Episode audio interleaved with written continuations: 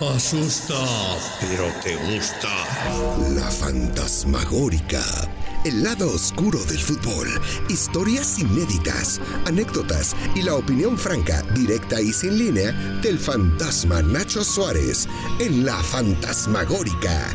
Uy, qué bello. La Fantasmagórica, exclusivo de Footbox. ¿Qué tal amigos de Footbox? Los saluda Nacho Suárez, el mismísimo fantasma. Qué bueno que me acompaña en este podcast, La Fantasmagórica, en esta serie donde le estamos haciendo competencia a Netflix. Fútbol mexicano en tiempos del narco. Así es que saquen su cigarrito, su chelita, su cafecito. Y yo más agüita porque les tengo que platicar aquí como pendejo. Y no del productor no da, pero ni las gracias el cabrón. ¿En qué me quedé? ¿En qué me quedé? Ah, sí, me quedé. Le estaba haciendo un compartido de cómo eran los narcos antes y los narcos de ahora. Y comencé a relatar la historia de Tirso Martínez, el tío, el futbolista, el ingeniero, el centenario, porque tenía muchos apodos. Hoy está preso ahí en una eh, de alta seguridad en Estados Unidos porque testificó contra el Chapo Guzmán bueno, y le estaba platicando de cómo entró primero con Venados de Yucatán antes de llegar a La Piedad, a Querétaro y al Irapuato.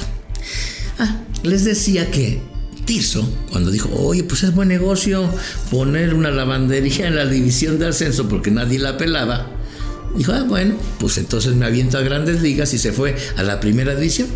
Y a Valente Aguirre le compró la franquicia de la Piedad. Un año antes ya, había comprado Irapuato. Y ahí me había metido Alejandro el Gallo García. ¿Saben quién es Alejandro el Gallo García? Los millennials no deben saber ni madre. Pero fue un muy buen arquero que paraba en el América. Eh, no, tuvo un montón de equipos, pero el Gallo era un arquerazo. Bueno, pues él lo hizo directivo de de Irapuato y él como directivo y José Luis Saldívar logran vencer a León en el 2003 en la gran final donde había cámaras ocultas por la humada y todo. Eso los voy a contar después. Bueno, el chiste es de que cuando compró Irapuato y luego el Querétaro y la, la Piedad, pues había una narcopropiedad en el fútbol mexicano. Había equipos del ascenso y había equipos de la primera división. Bueno, pues contactamos y platicamos con algunos amigos exfutbolistas que vivieron esa época.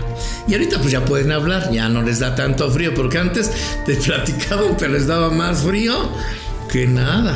No decir nada porque luego el Misael Espinosa se enoja. Bueno, les voy, les voy a contar acerca de algunos jugadores. Decían, no, güey, Fantasma llegaba, ya viene el señor a pagarnos.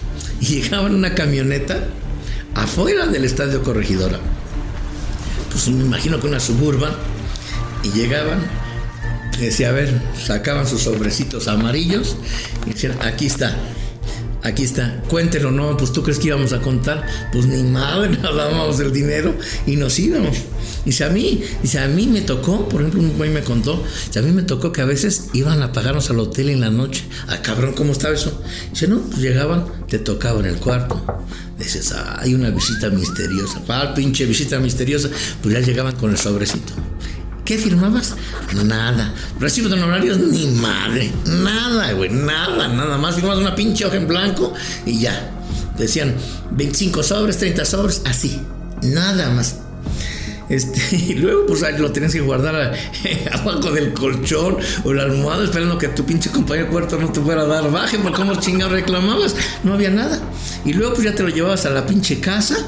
Y pues ahí teníamos el dinero en F con los dólares. Y luego nos daba miedo, güey, porque agarramos un billete de 100 dólares y si está marcado.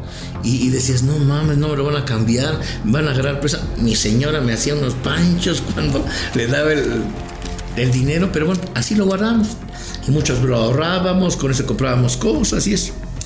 Y otro jugador me cuenta que, por lo que te cuentan mucho, ¿no? Que el, el, tío José Martín le encantaban las chamacas. Bueno, a quién no. le encantaban y dice que traía unas de preferencia brasileña, ¿no? Artrítica, llena de bolas y guapa, güera, más alta que él, pues todos eran más alta que él porque decían que era chaparrito. Dice, no, Dice, no, pues es que no hacía falta que, que nos diera a qué se dedica. O sea, lo veías y tú decías, no, este magnate, magnate no va a ser. Y, realmente todos coinciden en que no iba mucho al estadio. Iba, iba o fue muy pocas veces y estaba poco tiempo. Le encantaba el fútbol y a veces sí hacía comidas con un grupo muy, muy escogidito que iba a su rancho que dicen que todavía tiene por los rumbos del aeropuerto de Guadalajara. Eso me cuenta. Y unos me dicen que lo vieron llegar en un Ferrari, otros que en un Lamborghini. Pero que más, el que más les impactaba era un Mercedes McLaren que decían no había otro en México. Decían, no, pinche coche. Decían, no, no, no, no, no. Ese, ese coche lo llevó, me, dicen que a un cumpleaños de uno de sus jugadores. Ahí se quedaba a convivir con ellos. Y, y ¿cómo era el trato con ustedes? Pues ninguna queja, muy padre, muy coloquial. Mm, si tú no hubieras nunca pensado que era, quién era, y menos el pinche poder que tenía. Y, no para ahí el rato. Me dice, ¿tú no lo conociste, Phantom? Pues solo de oídas y de anécdotas le dije. Pues no dabas un peso por él. Un día nos contó que ya con unos alcoholes, que su compadre Carrillo Fuentes, el señor de los cielos que aseguran oficialmente murió en 1996, pues Tirso dijo, ¿qué creen? Mi compadre no se murió. Ahí está, vivito y coleando. No hay ni médicos, no hay nadie que me pueda decir que mi compadre está muerto. Oficialmente sí, pero yo con estos ojos que se han de comer los gusanos, vi a mi compadre.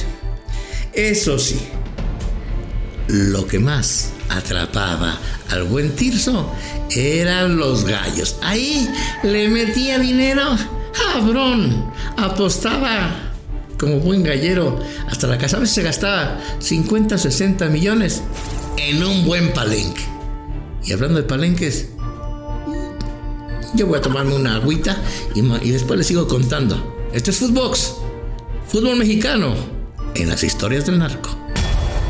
Esto fue La Fantasmagórica con el fantasma Nacho Suárez, podcast exclusivo de Footbox.